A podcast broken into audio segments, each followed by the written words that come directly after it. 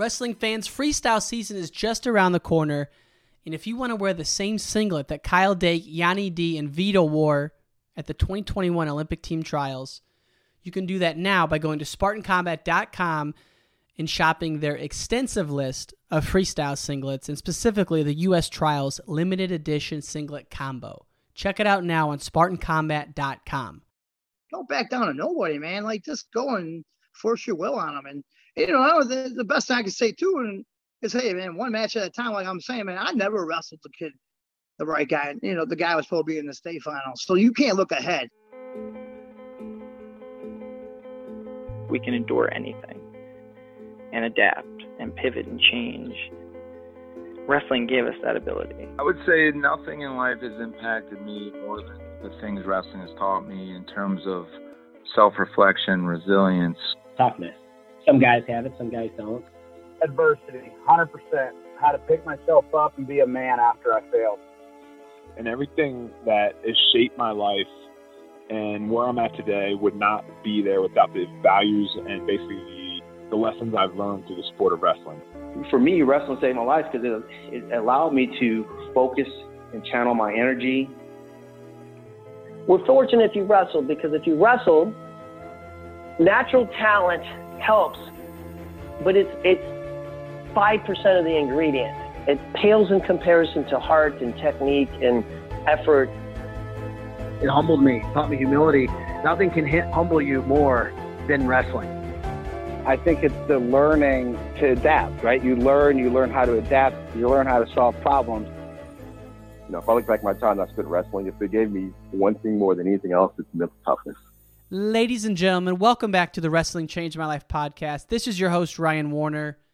It's the eve of the great Illinois High School State Wrestling Tournament, one of the most exciting weekends in Illinois wrestling. And in honor of this epic event taking place tomorrow, I felt it was only right to bring on one of the Illinois GOATs, Joey Gilbert. Joey was the first four time AA state champ ever. AA is the big school division Joey won his first state title in 1986. He won in 87, 88, and 89 and put together a 161 and 1 high school record in the process. In college, Joey wrestled for Michigan. He was a two time All American and had some epic bouts with Tom Brands, which you can find on YouTube. But in the meantime, folks, enjoy this interview with a true Illinois legend, Joey Gilbert. Before we get there, Fan of the Week goes to one of my old high school coaches, Jesse Montez, and his two boys, Anthony and Zachary, who are competing this weekend at the state tournament. Good luck this weekend, boys, and good luck to all who are wrestling at the Illinois State Tournament this weekend.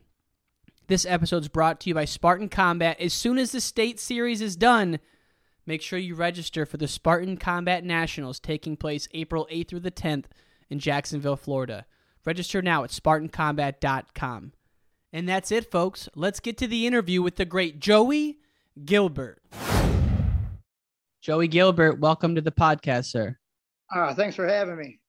It is an honor, man. Growing up, always heard the name, and you know we've gotten to know each other about ten years ago, and good to have you back on the podcast. For non-Illinois people, this is the week of the Illinois State Tournament. Holds a special place in all of our hearts just when I mention the name, you know, IHSA State Week, what kind of emotions and feelings come to mind for you? Uh, you know, mostly excitement, you know, and uh, that was mostly, you know, I think it's, it's exciting, you know, since, you know, I've always been watching the state finals since like sixth grade, you know, and always want to be part of it. And, you know, when making it down, it's, it's exciting. It's a super exciting state uh, championship, parachip. Because, you know, I see, you know, I went to college with some of my buddies and you watch these videos of their state championship doesn't have the same pageantry as you know in Illinois State wrestling uh, championships have. And you said you were going down since sixth grade. Was it going down to watch your brothers, or just the IKWF club you were in took you down to watch? Well, it was well. We all went on our own. We, I mean, a kid on our team's brother was going to University of Illinois, and I'm like in sixth grade. We just went down there, stay in some guy's dorm room, you know, Brian Elan's dorm room, and you know, just want to watch the state championship. You know, we were just running around the town watching wrestling. Nice, Not man. Too much supervision going on. Well, you know, we're gonna get to uh, you know, get to the state tournament and uh, your run there, and you know, the, the, the one year I could have sworn you were going to wrestle Bormet, and then William Gay throws him in a headlock. Just one of the craziest situations that ever happened. But let's go back to the early days for you. How'd you get started in wrestling? Uh, I started like in fourth grade, you know, and uh, my, you know, my older brother G was a really good football player and like, you know, and baseball player, and you know, people are like, well, you know, why don't you join wrestling? You know, if you're such a great athlete, and I just remember my mom taking me, take me with me to sign my brother up, and, you know, and I was standing with my mom, and there was a takedown tournament going on at the mat. Joe Thole asked me if I wanted to participate, and so I started to participate. You know, I kept, you know, taking people down, and all I was using was pretty much as a football double, you know, football tackle because I started football three years before that. And then, you know, I end up getting taken down, and then you know, I went and set it against the wall. Then all of a sudden they called me over and they said, you won the takedown tournament. And I'm like, man, I got really excited about it. I'm like, no, oh, this could be a sport for me. And then from there, talk us through your early years in the IKWF. Did you, did you have some lumps or did you roll kind of th- straight through it? No, I didn't really understand wrestling that much when I first joined it.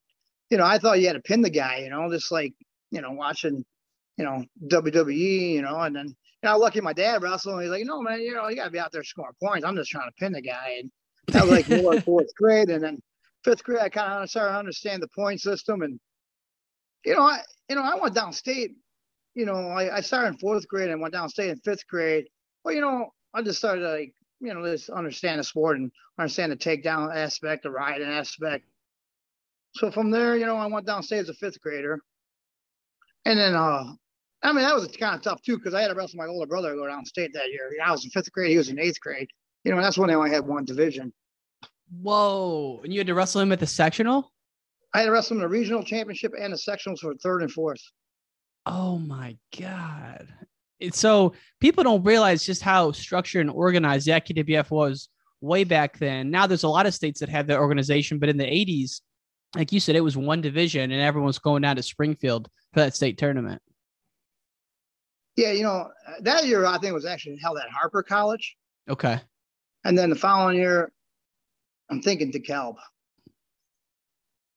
You know, but yeah, so I went down as a fifth grader. And then sixth grade, I ended up winning state. I didn't win a match at all down my fifth grade year. At all. So sixth grade, I winning it. Seventh grade, I took third. Eighth grade, I won it. And were you on the Tinley Park Bulldogs?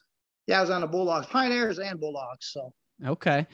Yeah, I'm yeah. doing a uh, as we speak here. I'm, I'm wrapping up a Tony Davis documentary, and he was a little bit later than you had. But the Steve Williams era and like Terrell Sandiford's was that after you or before you? Well, Sandiford's while I was in college because he was at I mean in high school. Sorry, and uh Steve. No, my brother would wrestle Steve Williams, so I know Steve Williams real well. You know, and Sandiford also. You know, Thornton, so we wrestle those guys a lot, you know, in the Rocket tournament, dual meets. So I know those guys real well. Yeah. And I remember when the Harvey Twisters came around, you know, it was like how fast they got good and, you know, it was crazy. Like just like uh, in a couple seasons, right? They they weren't even really that well known. And then next thing you know, in 86, 87, they're they're right there. Yeah, I'm thinking like in had to be like my seventh grade year, and then all of a sudden my eighth grade year, these guys are competing with everybody, you know. Yeah. It was nuts. Some of those teams they had back then were ridiculous. And uh, you know, another name from your era that you know it comes to mind. I mentioned it earlier is you know Sean Bormet. Was he in your kids club, or were you aware of him growing up? No, I know Sean since. Well, you know, I had this coach named Mike Stuckley. He knows everybody. You know, on my kids wrestling, and so you know, anyway, it was good. He talked about. It. But Sean wrestled for the I can't remember the first club he wrestled for was the Mokena team, but then he, you know, his dad started Frankfort Falcons. You know, Got it. and uh, you know Frankfort is pretty close to Tinley Park. You know. Yeah. So, so I always knew who Sean was. You know, and I know he was, you know, this real outstanding wrestler. And then, you know, he used to wrestle like Jim Chakowski all the time, and we were like similar weight. You know, I'm pretty sure I think Sean might beat me in my fourth grade year you know, at regionals. You know, I don't know exactly, but I knew who he was, you know. Mm-hmm. I didn't know how close you guys were if you were training partners. No, we didn't really start working out together until college. Got it. Yeah. Oh, go blue, baby. And uh, you guys end up there and And before we get to that, though, you know, your freshman year, IHSA State, two classes at the time, right? Yep, one A, two A. One A and two A. So you're in you're in two A, the the big school division. 1986. You're going into Assembly Hall for the first time. What memories do you have of just your first trip down there? I think just you know, like go, going through like the wrestling area where you get through, and then this coming through that first tunnel and just seeing all the kids on the mat and all the mats on the gym floor, you know, on the basketball floor. I just got like, hey man, this is this is great, man. This is you know exciting, and you know that's you know like I said, I want to say you know like I said, you get excited about it, and there's just an awesome feeling and awesome view, seeing all those mats and those kids and this crazy stadium that you know I never got to wrestling before. You know, I've been in it, but I always wanted to wrestling, and now I'm actually wrestling in it. Why do you think some people like you get excited and others get nervous and, and maybe clam up in that kind of environment? You know, I think it's just like it's. You know, I, I'm not gonna lie. I kind of like the limelight. You know, eh, so and then some people don't like the limelight. I do. I like. I'm not gonna say. You know, I mean, I like showing off, and I'm not gonna hide it. You know, I mean, I like being a competitor. You know, I like being out there. I like people watching me, man, wrestle. You know, and I think, I mean, what's the crazy best time of year? Like all year, you know, we we always had great support at our high school. You know, for the dual meets and everything. But man, what's you don't get too many chances in your life to wrestle in front of ten thousand people. You know, I mean, I remember going my first NCAAs in uh, uh, College Park, Maryland. I don't think it was even that many people there back then. You know, I mean, it was just exciting to have all those people, you know, watching you, you know, wrestle. Yeah. And just knowing all of the storylines and all the drama, you know, dating back to the IKWF and kind of following that in. And uh, was your when you were when you were a freshman, was that your brother's last shot then at, at placing and, and getting a medal? Well, my older brother, yeah, because like he was only 79 pounds going into high school, my brother G. So he didn't really wrestle much. And then he wrestled his sophomore year, you know, and then junior, he lost to a kid named Dennis Duchesne for uh, going out of state at 126. And then senior year, I get I come to high school, I go 126. He cuts down to 119. So, you know, and then, you know, he makes it downstate. He doesn't place, but, you know, I think that's one of my motivation going to state final because he, he, he was in the last round. And if he wins that match, he takes, he actually would have took an automatic fifth because Murphy ended up forfeiting. You know, he's winning, I think 12 to 10, and never in his life ever puts the leg in. I just remember sitting up there in the stands and he gets put on his back and ends up losing by two and doesn't place. And you know, that's right before I got to go wrestle the state finals. So that was something that resonated deep with you, just kind of watching that all unfold. Right. And I think that's an extra motivation. You know, turn some disappointment in the family into more, you know, something positive. And when you were, you know, you were down in the tunnel, you know, the Grand March happens and it's it's one of the great spectacles of wrestling. And you know, are you someone who before you're going out there, you're kind of running through your attack plan, or, or is your mind more of like a clear Zen mind?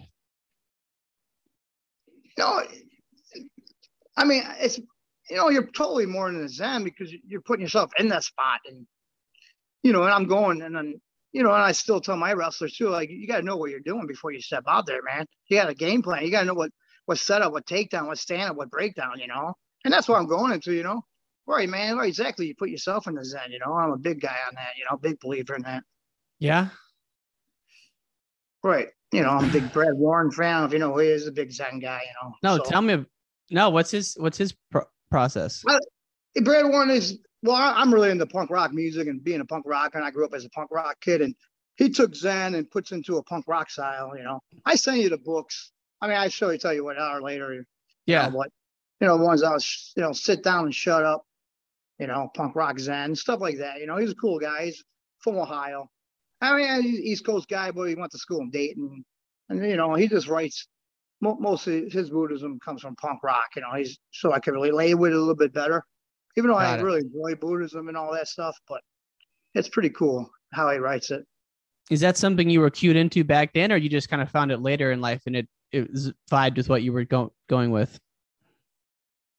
No, you know, I mean, I, I was in a little bit because I was like, you know, into like anything like alternative arts and, you know, so I was in it a little bit, you know, but I think this is my, but my high school coach, in a sense, I think a lot of people have like, you know, a lot of those logics and theories without saying what it is. You know, my coach always kept me in the now, man. Yeah. He was good at that, you know, keeping in the moment, man. You know, like really kept me that one match at a time mindset. Well, I didn't really, I felt like I had it in college, but he really had that mindset for me, you know, never looking ahead, just enjoying the moment, you know. And that's why I'm you know, I would tell any kid going out of state right now, like every match is a state championship match, and you know, go out there and, and enjoy that moment, man. Put points up and wrestle. Yeah. And I mean, you uh you coach for for a number. I, I remember you Marian Catholic, but I mean, you you coach guys down there. You wrestled down there. You've been down there a ton of times, and that uh that philosophy that Coach Leahy embedded something that still rings true. Oh yeah, you know, I took a lot of you know, you know, a lot from his coaching, especially in high school. I used you know a lot of the same methods and training methods that he used. You know. Yeah. And just And- keep. Oh, sorry. No, no, go, no problem. Go No. ahead. Oh, that, oh, that was it. Well, I was just gonna. You mentioned college, and you know we don't have to go in chronological order, but you know I was just looking through the the college brackets. What kind of a pull was it for you to get down to 134 all those years? Was that like a tremendous strain on you, or was it did it come off pretty good? No, it killed me, man. I mean, probably, you know, maybe get away from wrestling a little bit. I don't, you know, it was, it was a struggle, man. I was, you know, I was walking around 185 pounds in the off season. I mean, that's probably a lot of my fault too, you know. Drinking beer and eating McDonald's probably wasn't the greatest way to go. But, you know, I was really lifting until like lifting weights, man, lifting heavy weights too, you know. Yeah. On the bench like 400 some pounds and squat. You know what I mean? I was into that stuff. You know, I'm from the south suburbs, and like, you know, we're big into lifting weights, you know Yeah. bodybuilding down here, man. You know, and like, you know, I go to Gold's Gym in the off season, and I go to USA Gym, man. It's hardcore gyms, man, and that's what I was into. I was just really not worrying, you know, this. I mean, oh man, if I, I man, what- I think what's killing me the most is not learning how to the right diet, doing, you know, eating the right stuff after weigh-ins, man. We're eating like crazy stuff. Even like in high school, we eat sub sub sandwiches from White Hen, and you know, no, nutrition wise, man. And then, you know, I started listening to you got Tom Brands on, and Ter- these guys are like all tuned into that stuff back then, man. That was like not. I didn't understand any of that stuff. Man, like the difference on what like uh like a guy like David Taylor eats after weighing now versus what you guys were doing back then must be cr- night and day. Oh yeah, man, we're eating potato chips. Man, you're making a list the night before. I'm gonna eat this, eat that. I remember my sister did the same thing. She got into wrestling later in life, and I, and she was wrestling with Toledo in the World Cup, and I looked down. She's got a whole list of things she just wants to eat. You know, none of it was good with gummy bears and stuff. You know, So what what weight did you wrestle your senior year of high school? uh, 135. They switched the weights that year. 135. And so Yeah. going into college, were you thinking you'd be like 41 somewhere in there? you know, I think, you know, I think what happened to me is like I was not. I, I, I mean, I always wrestled, walked around like what 145, 150 my senior year.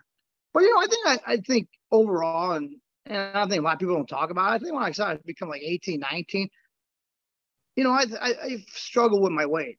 I really did. You know, I started to get heavier. You know, you know, and I think, and you know, I don't think I had the greatest eating habits either, but my body started to get bigger, you know, and I don't know Purdue wanted me to wrestle 126. Oh Because- my god.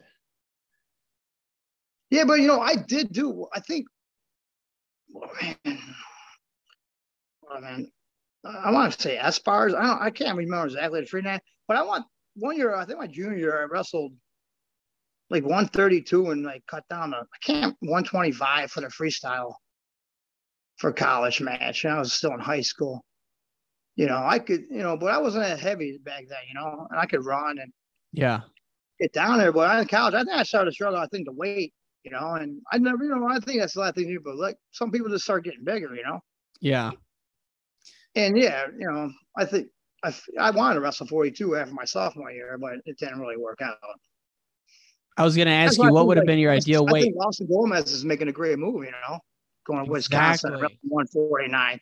You know, I, you know, and there's a lot of kids, man. I could, I don't want to name names, but kids I know that are going to college. I'm like, hey, man, there's a lot of other colleges, and And, and you don't have to wrestle D1, man. Just go and get your degree, man, and go wrestle 41 or 49, man. And but you know, live it. But you know, you still got to live it, you know, and still have to do all the right things the rest of that weight class. Yeah, I wanted to leave after my uh, sophomore year, you know, because I remember my junior, you know, I just not one day I was in my garage and I started looking at some of my brackets and I'm like, I was like 17 and one at 142 and I, oh man, I got I was ranked in the top one, two, and 142. I go to 134, I cut back down, like ranked six. Those guys were hammers, man, in that weight class, man. Dude, your brackets were insane. You had Zuniga, Marinelli, obviously Brands. Everyone knows about those battles. And then um can't remember the guy's name from Penn State, a guy from Wisconsin. I mean, the Big Ten was nasty. Oh man. Mark Ferguson from Cornell. People don't know about that guy, man. Now he's a doctor, and I sometimes I still talk to him on Facebook. But that guy was a, I man, I struggle against that guy. You know, and you know he give everybody tough Truby matches and Truby. That's what I was thinking of. right, man. You get, I mean, there was a lot of studs. I had man, and then I was at 42. I didn't really. I mean, kids were tough, but you know, I was doing all right, man. Think, oh, it's that kid. I I don't want. There's a kid from Missouri. I wrestled at 34. I shouldn't. I don't know. He's, he's I don't want to say Smith, man, but you know, he had him going to 142 and I'm All American that year. He was even ranked in the top 10 at 134. Dang. Goes up. I takes third or fourth, and the kid from Maryland. I beat and I beat both those guys at the Midlands, and they both placed at 42. You know. Right. So I mean, for you to to keep that down, because you figure your your true freshman year, Big Ten Rookie of the Year, make it to nationals, and then your sophomore you take third. Again, this is a true sophomore. Take a third, which is like back then wasn't all that common. But by then, for you to keep this weight down, like you're coming out on Monday, you're talking 10 over, you're talking way more than that to keep it under control throughout the year. I was 10 over the day before. I was happy. And I'm coaching at University of Chicago right now, and I'm telling the kids, they're talking about their way. I'm like, wait, that's man, I'd be super happy. I was 10 over the night before. So, you know, I probably could pull four or five wrestling, and then the next five, I just hop on the bike, you know, and I could tell you how much I lost by just by my sweatshirt with the sweat on it, you know. Oh my god, that sounds it's fun to talk about now. Probably not fun for you, but it's just like looking back, that'd be so make the wrestling so miserable compared to like what you were used to. Or would you still get some fun out of it? No, you know, I mean, at times, I, yeah, I mean, bro, I think what you mean, man. It was like, you know, I think what happened to me when you start cutting weight, you kind of start drifting away from wrestling too, man. Like my my my job was making, you know, I started to battle of scale too much, man. I wasn't really ever concentrating on my wrestling, you know.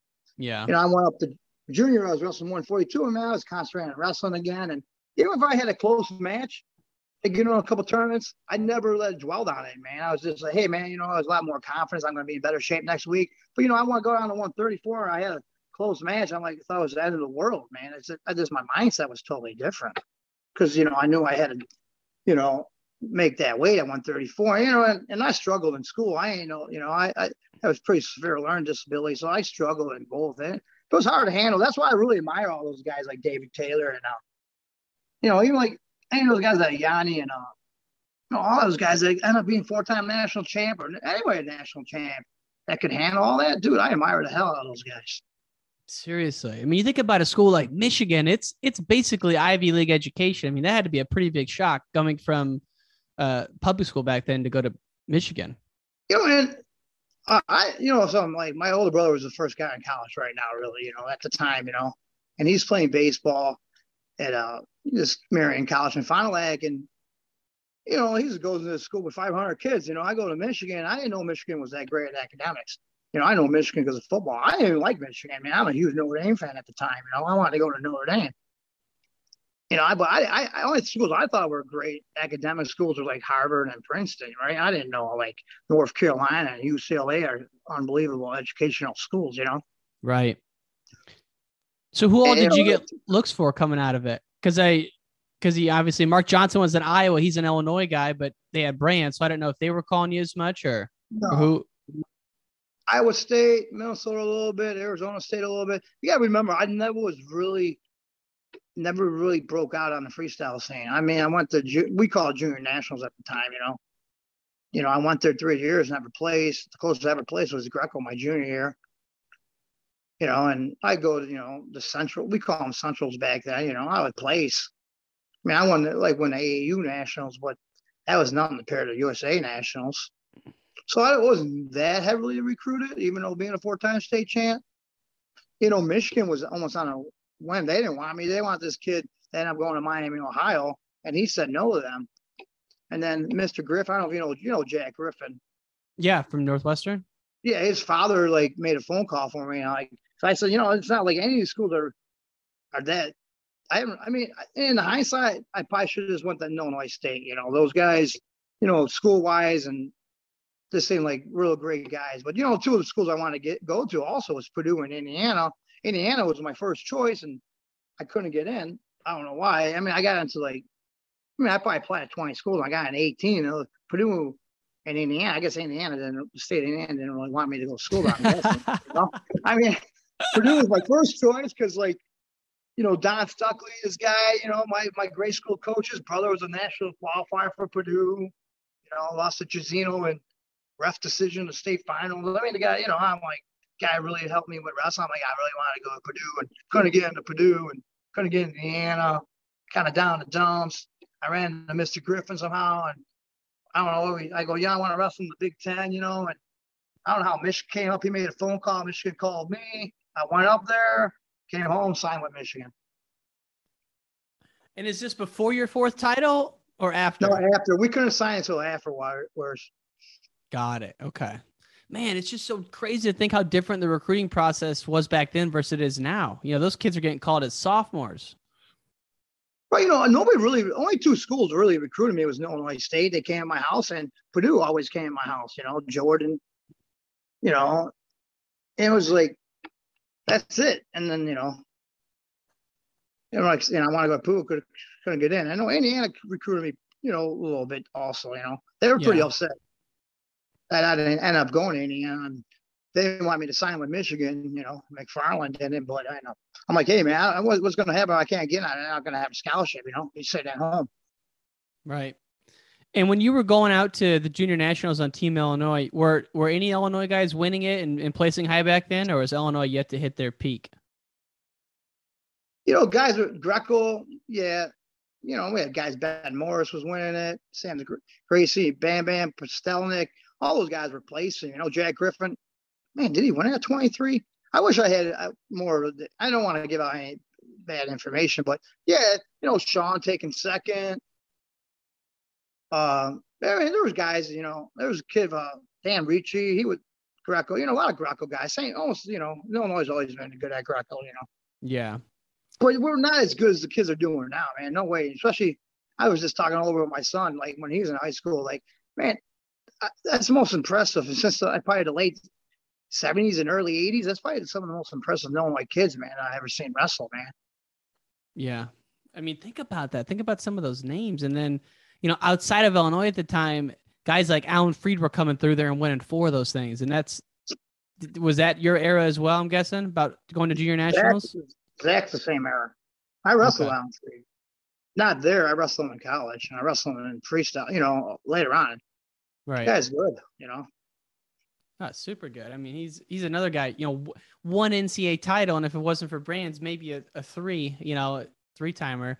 Um, well, you yeah. know, people don't understand how good that guy was because I remember one year I was at the U.S. Open, and I'm like, man, don't tell me how Fried's in this weight class at 130s, at 60s. Like, no, man, I'm going 149. I'm like, oh, all right. And then that's the year Pat Smith cut down to 149, and he beat Pat Smith. What? I, didn't hear about that. I'm pretty sure. I'm may I'm not.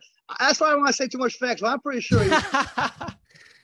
Dude, he was freaking insane, and you know he tech followed the Brands brothers at at junior nationals, and then you know as you get to college, the gap gets a little bit narrower. But um, man, to go up like that and wrestle Pat Smith in his prime, crazy.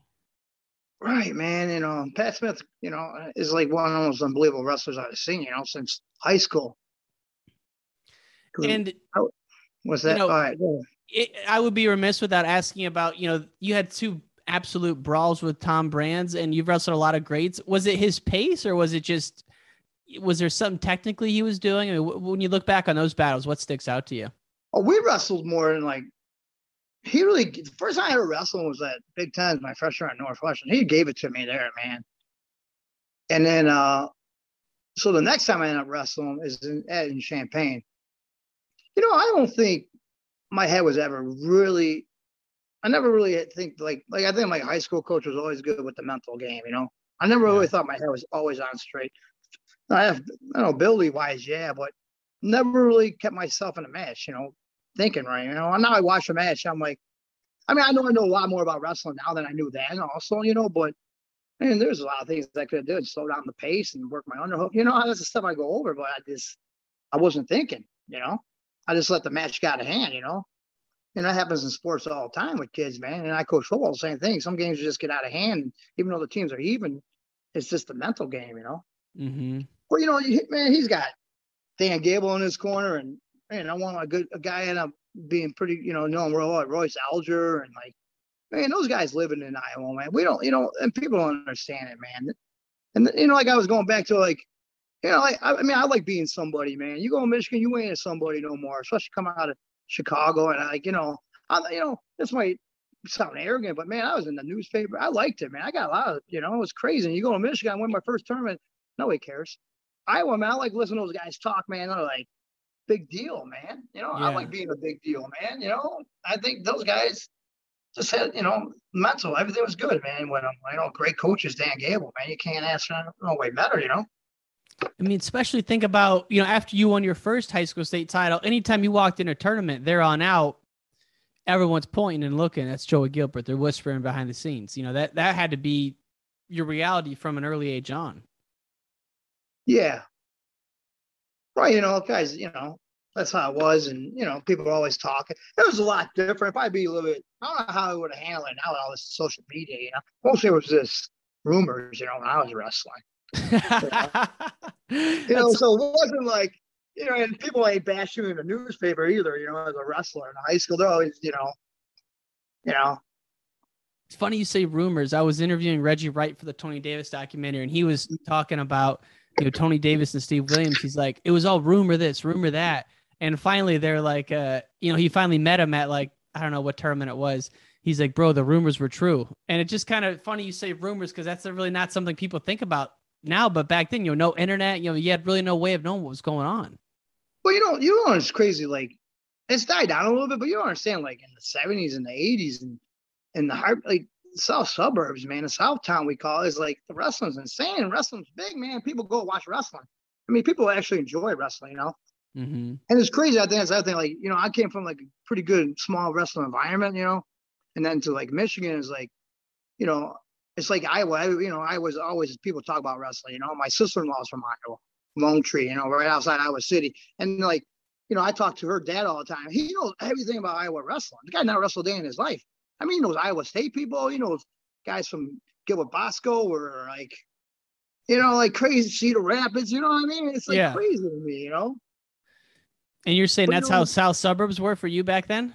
Yeah, in, in the newspaper and stuff. And you know, there's people cool too. You know, Joe Williams, like, man, I always got to be in the newspaper, like when he got to be in the newspaper, man.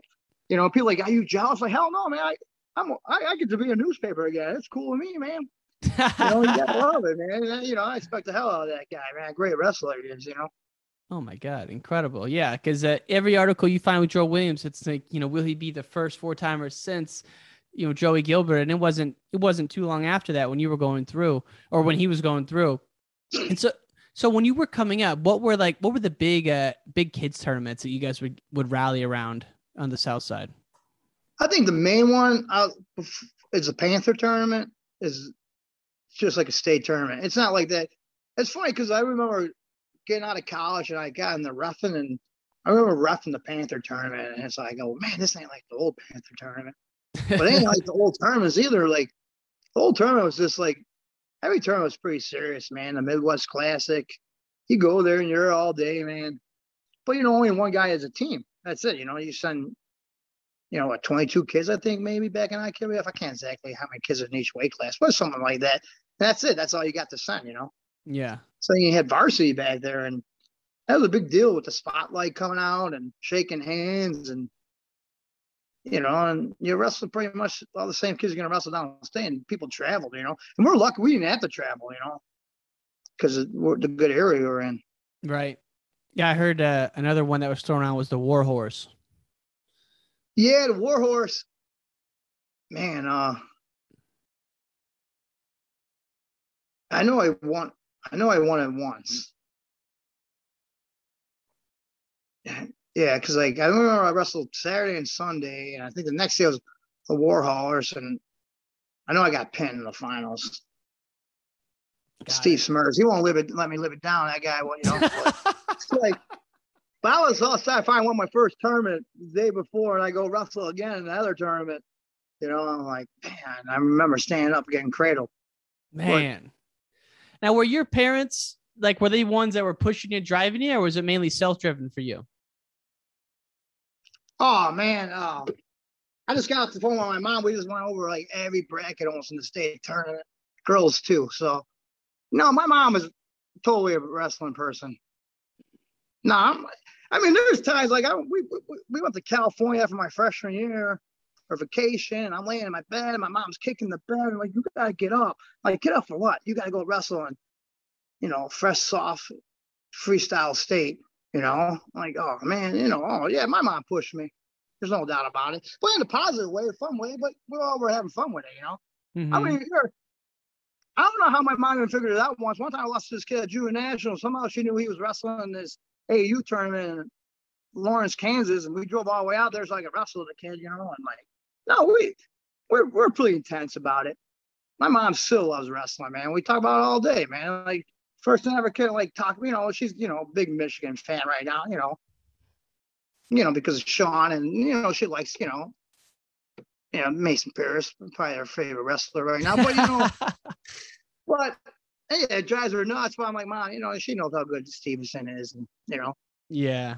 and it's cool. Gabe Steveson. I remember when he was a little kid on the Bulldogs. You know, it's pretty That's- crazy, but Yeah. A lot of people don't know that. He, he, he was an Illinois guy. He was a monster. That kind of like paired to his brothers. You know, his dad. You know, good people. Mhm. Pretty interesting. You know, they can't drove all the way from. I think at the time they lived in Michigan City. I don't know exactly, but Yeah. they'll come down. You know, going to.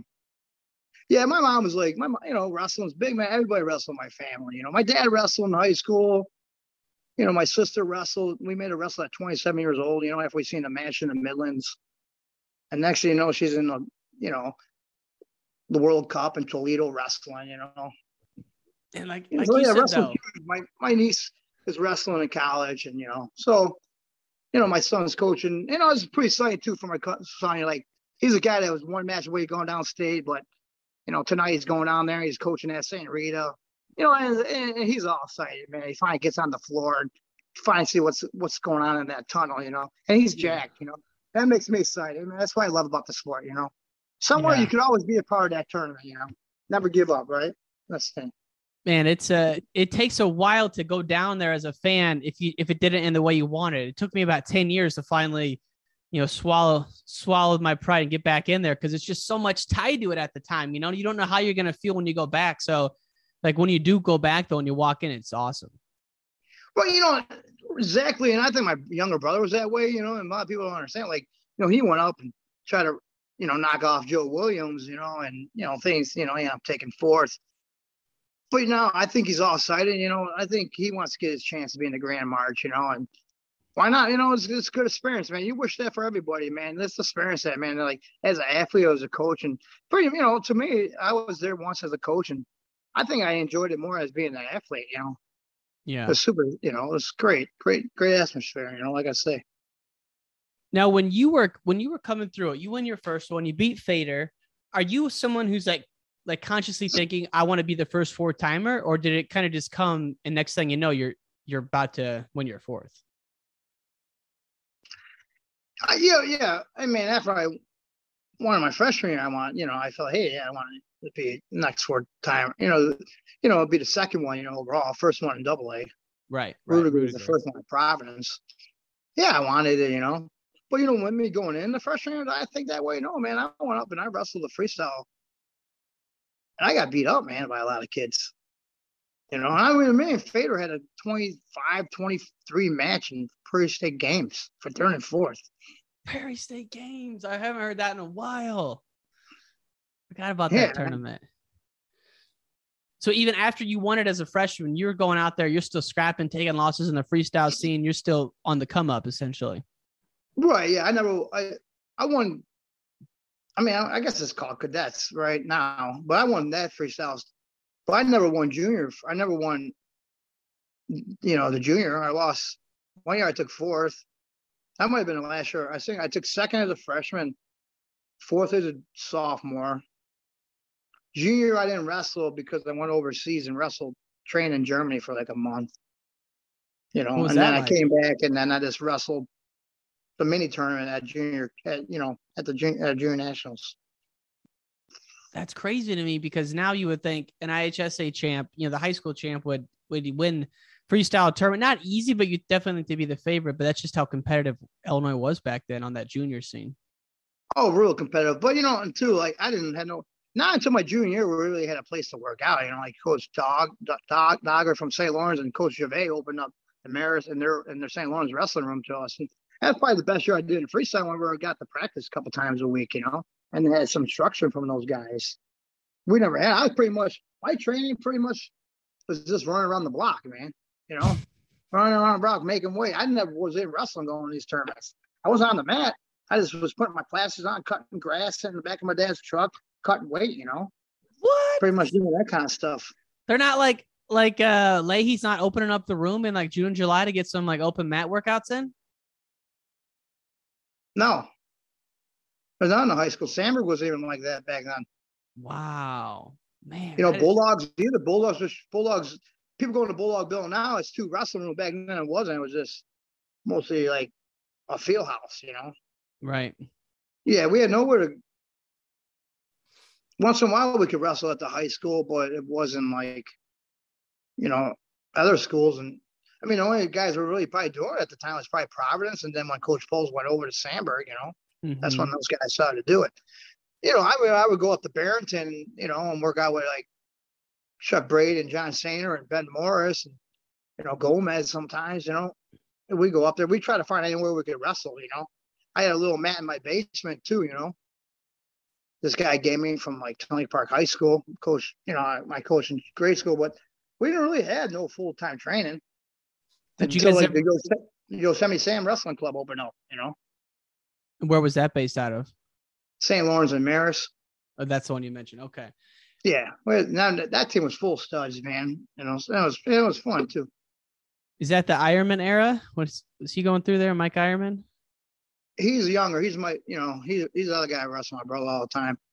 He's a little bit younger, so he wasn't on that team. It was mostly just high school kids then. Got it. And uh you know, back in the day, Bill Wick would open up the Mount Carmel room on Sundays. Would you guys ever go up that far and get in there on some of those? No, Mount Carmel kids were back then. They were coming to Marist. Maybe they probably were opening up the room, but I just remember working out at the Mount because like you know, like you know, Mike Manganiello was one a good friend of mine, so he was on our team. We had a lot of Mount Carmel. Cause I remember Oaks to be able to be at practices too. So it was we had no, we never went to Mount Carmel. Yeah, Oglesby's the man. I sat down with him about two months ago for yeah, he's a good guy. I just seen him last week at sectionals. Nice. Yeah.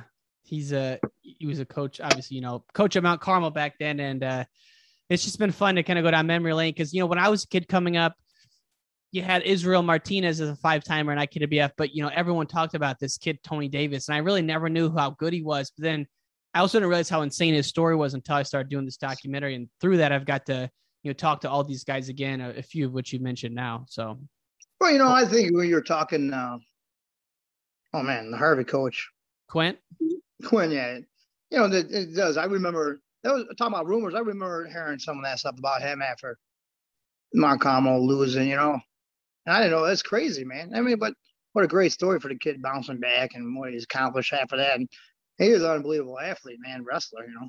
Yeah, unbelievable. And uh, you talk about rumors again. Another rumor I heard growing up because my older brother went to Rocky. Uh, you know the the William Gay, Sean Bormet, and you. You know your junior year. Everyone from the outside looking in looks like it's going to be you versus Bormet in one of the best matches ever. Is that something where you were like kind of consciously focusing on? Hey, I'm going to have Bormet in the finals. Yeah, for sure, man. You know, we we're always it was always competing, man. And then because we know we never wrestle each other, but we would wrestle some of the same kids, you know. Mm-hmm. Feel like, hey man, I'm trying to beat this kid in 30 seconds or something like that, you know, and like you didn't beat him in like a minute or something, you know. Right. Just like stuff like that, you know, you know, guys are and high school kids are like, oh yeah, man, you know, like shoot, I pick it up a little bit, you know. And you know, and I lost to Sean in freestyle that year, like the, the summer before, and I, mean, I knew the kid was good, man. His crazy ankle pick, and you know, and what Coach Poles and they got with that wrestling room they had, you know, the kid was ready to go. But you know, here's the thing: is the funniest thing people don't understand about that year is that there's this Rapids High School brought in this kid named Robert Lochner from Oklahoma to beat me. You know, the kid came up from Oklahoma. And then I ended up beating him in sectionals, and he ended up wrestling Sean. But Sean ended up beating him early. So I don't know if the kid came up to beat up both of us or what. I don't understand. But Sean beat him six to nothing. I mean, the kid ended up taking fifth in state. He only had two losses, one to me and one to Sean. So he was actually not a bad wrestler. So you know, I, I think that's kind of crazy. Like, so he was know, from like, Oklahoma. Yeah, he was from Oklahoma. Wow. You put yeah, him into that meat grinder? Like, good God. Because William Gay was well, undefeated too. I'm like, everybody got Sean. You know, like they don't but I don't know whether or they thought this guy was gonna beat both of us, you know. But I mean the kid was a decent wrestler, you know. Yeah. I mean it was uh, a good wrestler. And were you, what's that? Were you watching the William Gay Bormet match or were you backstage when that all went down? I was wrestling. But the place and, went berserk. Yeah, you know, I missed. I mean, because I was wrestling, you know. Yeah. You know, and I was, uh, you know? But you know, William Gay, man, you know, I wrestled that guy, you know, and also in college, and like, but uh, there's one thing, man, like you can't, you're never out of a match, man. Especially like what, you know, like I tried learning. My dad taught, like, man, you got, you got to learn something, some stuff that you got to pull out your butt once, you know. You got to be a gunslinger and you got to watch those guys, man. William Gay tossed me one time to Vegas, man. I'm like, you got to watch it, man. You know, you got to learn stuff, you know. You got to keep wrestling. Man. Reminds me of Elijah Robertson, that neck wrench he used to throw, man. Like those Rocky guys, right. they would they would be there with something, man. They would be nasty with it too. Well, you know, it's funny because I got in like later on, I got in jiu-jitsu and MMA, and we go to Japan, and like these guys, man, they're just like just go for one thing, just keep going for it until they get there, man. But you know, I, I was fighting this guy in Japan, and I, he just kept going bam for the ankle lock, and you know he take punishment, and then they finally got it. You know these guys would just go for it. You know that's it. Yeah. You know a lot of people use that concept in grappling, man. People don't understand, man. They're just gonna keep fighting until they get that move. They're gonna, you know, live and die by the sword. You know. and man, you've been in some high level tournaments. You were at ADCCs once or twice. Three times. Three times. I mean, that's yeah. For the the non jujitsu listeners on the podcast, that's the World Series of Brazilian Jiu Jitsu. Happens every two years or every three years, something like that. And every two. Every two years. How did mm-hmm. you initially get the get the nod to go over to that? Well, we were fighting in uh back in the day, me and my brother and you know a bunch of us from around here were deciding to call hook and shoot, and uh they and they were end up doing the Abu Dhabi trials, you know, down there in Evansville, Indiana. And I so I get there, and then the guy's like, "Oh, I'm gonna have the like the 170 trial," but my brother was in the 170 trial, you know. And then they're like, "Well, uh, what do you want to do?" I'm like, "Well, isn't there like a 143?" You know? And he's like, "Yeah."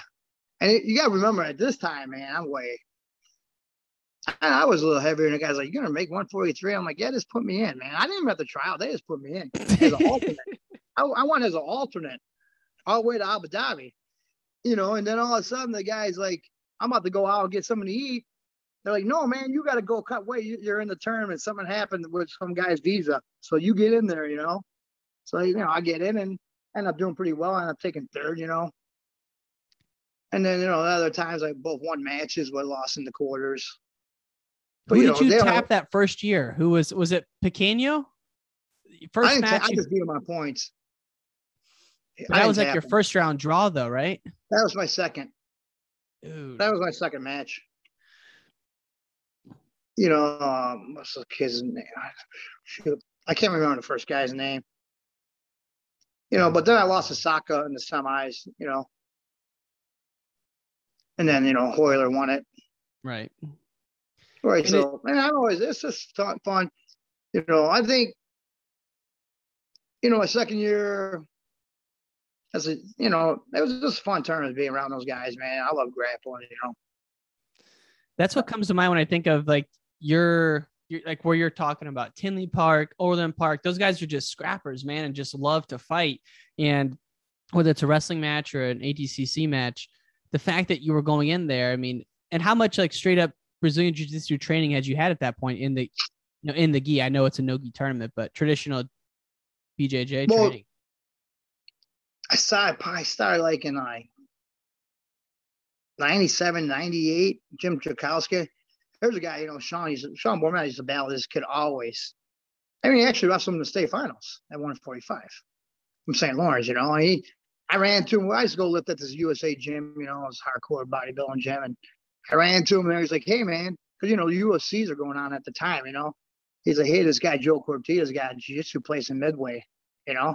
I'm like. I go, hey, man, I'm, I'm down. Like, I'm to go tell my brother we, we want to do a jiu-jitsu so bad. This guy knows jiu-jitsu. We get there and it's like, it's in Midway, you know, like by the, I mean, right next to the airport. And I'm like, we get there and uh, there's no mats. There's just like, looks like there used to be a, a hairstylist place, you know? and then the guy blows out these like blue mats, you know, and us being wrestlers, like, what, what's going on here? Yeah. Like we make fun of these blue mats, tumbling mats, right? We would never want to wrestle on tumbling mats. And that was it, man. But you gotta remember, every Saturday was like Matt Hughes being there training, you know? Wow. It was really that guy was Joe was the only dude that really was doing jujitsu, man. And we had a bunch of killers in our wrestlers, and the guy was like, "Oh man, you know, it was pretty cool." But we had to be really quiet. We couldn't make noise because we couldn't make wake up the neighbors or the neighbors would complain. And I'm like, "Yeah, there's Matt Hughes and like Jim, all these guys, and like, how we're not gonna make noise? These guys are killers, man." When did uh Cl- the great Clay Guida start rolling in there? Well, I think it's more with, with Clay, his brother. So then later on, you know, I'm like, I was competing, and I'm like, hey man, you know, I think it's time for like we didn't really have nowhere to train. Like I had no, you know, I fought BJ Penn running at all I did went to the YMCA. I had no. That's the other time we had no place to train. my god. So I actually, you know, I was I was doing Abu Dhabi, working like in a, you know in a factory. You know, I got kid raising, and then I come home, hang out with my kids, and then I go cut weight. All I did is cut weight, you know, for those matches. But, but so I'm like later on, I'm, I'm like, hey man, like I got it's time for me to open up a school. So we found a garage in Mokena where I live now, super small. Bought a mat off of Joe Gortia for like 300 bucks, threw it down in there. All of a sudden, man, I pull up one day to practice. There's this camouflage van. And this is when the sniper guys going around, the whole sniper thing going on, like back in the East Coast. I don't know if you remember that at all. No. like, ah, the guy must be working out with us, man. And it's Jason Guida, you know, and somebody told him about us. And and, and first he told me from Johnsburg, and I'm like, man, I kind of know Johnsburg. I'm like, I go, wait, man, that's like you hop over the border there. He's coming down from Wisconsin all the way down to Will County, man. And I'm like, this guy is like crazy. And ended up being a cool dude. And then so he was fighting, and then you know, there was he was fighting his brother, like Clay was saying before on your show, you know, and like and I'm fighting in a strip club, and then you know after that, Clay just had you know fighting with us, you know, training with us, man, and. And it was, you know, what how awesome it turned out. I mean, you know, Clay just sent us a picture and like when he beat Bart, that was like the fight that changed everything for him, you know, up in the Crystal Lake area and like but you know, plays a you know special athlete, man. And and there's the other guy, man. I don't did Clay ever make it downstate? I don't know. I don't know why I don't know this. No, he didn't. No, I don't think so. But but how's but that's why I love like how excited when he's coaching for Montini, he gets and that's what how great the state championship. I don't think people like that dude's Jack, man. Here's this guy is as as famous, one of the most famous fighters in the world. But man, that dude's still exciting going down to the state tournament, man. And then you, if you're a kid, you don't see that and how exciting that is. Like this guy is the best, one of the top fighters in the world. Been all over the world fighting, and that guy still gets geeked, man. Just being down in San Lee Hall, man. That's that's pretty cool, you know. That's special, and he does, man. He he still just loves it. You know, he'll be he'll be driving around. He'll he'll take a picture of his steering wheel, and he has a wrestling change my life sticker on his camper steering right. wheel. And it's like he's traveling, like you said, all over the world. And you know, every post it's wrestling his life. And yeah, like you said, when he was coaching at Montini, going down there with the crazy hair, and you know, it's just like that's the kind of energy that's at this tournament. Yeah, big time, man. That's cool, man. And I think kids gotta realize that, man. It's like and and never downplay it, man, because it's a big time in your life. Huge. It's so exciting, and you know, I uh-huh. don't. You know, the three classes is great, more more availability, but man, back when it was two, when there wasn't seating and there wasn't true wrestlebacks, just the stakes in every round were just cutthroat. Well, the quarterfinals would be Friday night, or like just like the NCAA quarterfinals. They're nuts. That's when the upsets came. I remember that's the first time I ever really seen like Matt Lackey, man, you know, I just that's when I kind of decided to go back and watch wrestling. I'm like, man, who's this kid? And yeah, Blue, like who did he beat, man? Uh, eight, man, what? I, I don't know. He wrestled one of the twisters. I feel I don't know exactly, but I'm like, man, look at this kid. This kid just upset this guy. And I, I don't know if he ended up losing his next match. Well, I mean, he ended up being a three-time state champ, right? Out of Moline, yeah. but yeah. I mean, this is those are those. Are, I think those are more the most relaxed line. That's what I was telling my son. I'm like, hey, what time's the quarterfinals? And I was telling him, man back and it was just nuts, man. It was and both this time. Both you divisions know, were in there too. You had double A and A at the same time. Now they don't do that. You know, another thing too, not not the, but it's seven. It was at night, and you know, a lot of parents already had a few drinks by then too. Oh yeah. You know, people. I mean, I, I mean that's wrestling. That's stuff. That's the wrestling we grew up, man. I was on the Bulldogs we win state, we get kicked out of the hotel. The parents get kicked. You know, I mean, people. I mean, I'm not gonna. I mean, maybe other suburbs or other towns, like that's how it is around here, man. You know, those guys are pretty tanked up when they're walking through those quarterfinals. no doubt. I mean, they've been at brothers since one o'clock, getting exactly getting getting looped up. yeah, and the uh the the hotel lobby party from the night before just ended and you got that right man you know like i just remember man going back to the Marist and providence imagine people punching each other and the parents fighting each other in the stands and yeah you know we had the same instance man we had a crazy instance i was wrestling we're Joliet Central was ranked number one in the state, and we had those guys on the rope. And that's when we had ties, and I won a 185 pounder ended up tying the kid and our heavyweight, you know, had to go against Shaw, one of the best kids in the state. Kid took second there for Central. And our fan ran out of the stands, punched the ref in the head. You know, that wasn't intense back then, man. You know. Man, I'll never. You you you were probably at this for uh, when this happened. The Geneseo Bi-State tournament. Do you remember when uh, John Starzik and Nate Moore from Iowa City West were wrestling, and their parents no, I, got into a scrum in the stands? Right, man. That's right before I started to go there with Marian. Got it because my high school coach Jesse Montez and his boys are wrestling this weekend. You know, best of luck to the Montez brothers.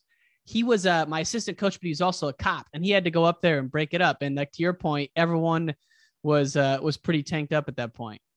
You got that right, man. Especially the Geneseo fans, man. I remember. I mean, you know, Geneseo is a great wrestling town, but man, it, it's a football town too. Huge. And I'm at Marian, you know, Marian right around the, right around then beat them in the semifinals, I think. And I don't think they're going to ever let it down, man. If I had a kid in the finals that year in Geneseo, they were all over. And then we had a wrestle Geneseo kid. I'm like, man, these guys want to kill us here. they won't let the football go, will they, man? They, I still remember it, man. There's probably still some old timers up there talking about it. Man, they love football in that town. I mean, they love wrestling too, but football is. They love football. Cool. Man, they love it. And uh, you know, growing up, all I heard about was how Mike Alstott from Joliet Catholic ran all over us. And anytime he would be on, anytime you were at a bar and he was on the on the TV, someone would talk about it. And it's like, let it go, man. They couldn't though. that guy was a beast. Yeah, but that's cool, man. You got you gotta love those towns, man. You yeah. know, that feel that's a cool town too, man. Going out and hanging out with a lot of those people, drinking at the bars there after during that tournament. It's fun, man. It is fun. And like, you know, when like kind of what we're alluding to is it just it seems like people weren't as serious back then as they are now. Now kids are like basically professionals when they're in fifth grade. You know, they're living a life of like like a, a businessman, basically working out all the time. When you were in the thick of your high school season, were you doing like the extra workouts or were you just doing the afternoon practice and what was your edge back then? Nah, it was like night to night, you know. You get up, it was night out, and then you went home at night, you know. Yeah. What but you know, I, I was lucky because like my older brother is a workaholic, man, and anything he does, man, he does. you know, he just came. He was just at the 16. Was it the 16 hole? thing this is out in Arizona. I don't know if you watch golf. Oh yeah, the Waste Management Open, the 16th hole. He's a golf guy. He's like golfing every day, man. It's so you know. I just took my brother's lead. You know, he's a fanatic, man. You know, and like so we got up and we ran and we left it at school, and our coach will open it. You know, and then then it just started to catch on every year. You know, like you know, my buddy Jim Ferguson. You know, you know he's you know you know he kind of took the reins after my brother. You know, you know he's an NCAA qualifier for Rutgers. You know, he's a guy that Uh-huh. wrestled at Andrew, went to junior college, went to Rutgers, won a couple matches in NCAAs, you know. You know, he's like one of the best, you know, financial advisors. But but you know, I always always been a lucky to be around. And so yeah, we we had to work out in the morning, man. And this is five days a week or like every other day if you if you could think every back. day. Every day. My mom would just get up, throw us in the car and drive us to school, man. I mean, sometimes you could run to school. It was nice out, you know, like before the season, maybe but that's still a good few miles away. But yeah.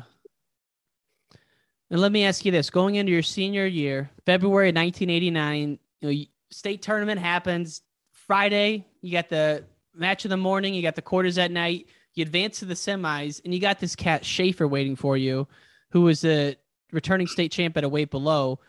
Knowing you had him, and then your historic fourth, you know, fourth state title the next day, were you someone who could get to sleep that night, or were you up all night just kind of thinking through the matches? Well, that was that. It was the same day as the state finals back then. Could we wrestle? Right, because so Friday night you got the semis in the morning and then the finals that night on Saturday. Yeah.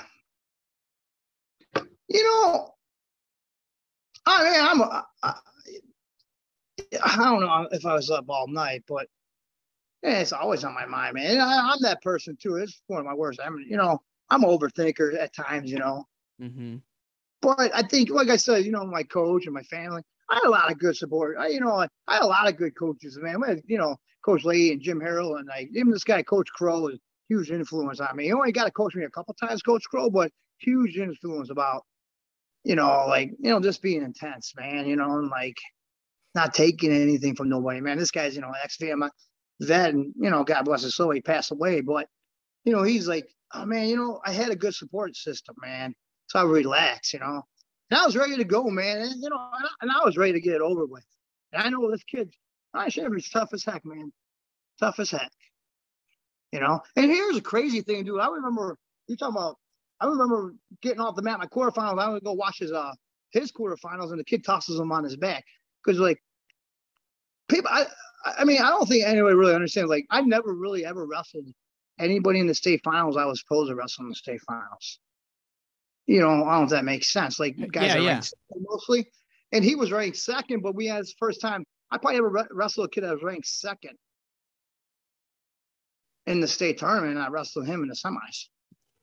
Yeah. You know, he went out and took me down, and then you know I stood up and got in you know, scramble situation. I'm putting him on his back, you know. I heard I was watching the broadcast of the 89 state finals and Rob Sherrill was talking about that. And he's like, this happens like once every five years. And, you know, I, in uh, at assembly hall where two dudes will meet like that. And then it's as electric as it, as it, as everyone thought. And, you know, you pinned the dude, but you know, for you to even be taken down back then must have been, must have been a huge deal. Maybe the only time that year or in any year you had been taken down. No, I was taken down. I I don't know why. This kid from Romeoville took me down that year, and then I'm like, oh man, you know. But but you know, I'm but I I'm a, I am at times an over aggressive wrestler, man. I'm not that hard to take down at times because I'm really you know going for that takedown. You know, I'm putting myself out there. You know. Yeah. But I mean, that really bothered me ever getting taken down. I'm not one of those people like, and I try. That's how I coach now. Like, just get up hey man, I, I mean, I take Brands down twice in a row, and then I was in trouble, man. I shouldn't have. But hey, man, like, you know, I'm like, I didn't know we. That's the, the best way to go, man. You're never out of the matches, but you know, there is a lot of coaches that harp on the oddest things, like, oh man, you couldn't, you got taken down, and you're like, coach, man, I'm 40, you oh, know, like whatever, you know, like some coaches just harp on the wrong stuff. Right. But you know, the Schaefer match, yeah, man, is like, it was early. It was after weigh-ins, you know. I was just like, you know, I just want to get it over with, man. Mm-hmm. Because mm-hmm. like uh, my sophomore year, uh, man, uh, shoot, I let me see. I I gotta get the guy's name exactly right.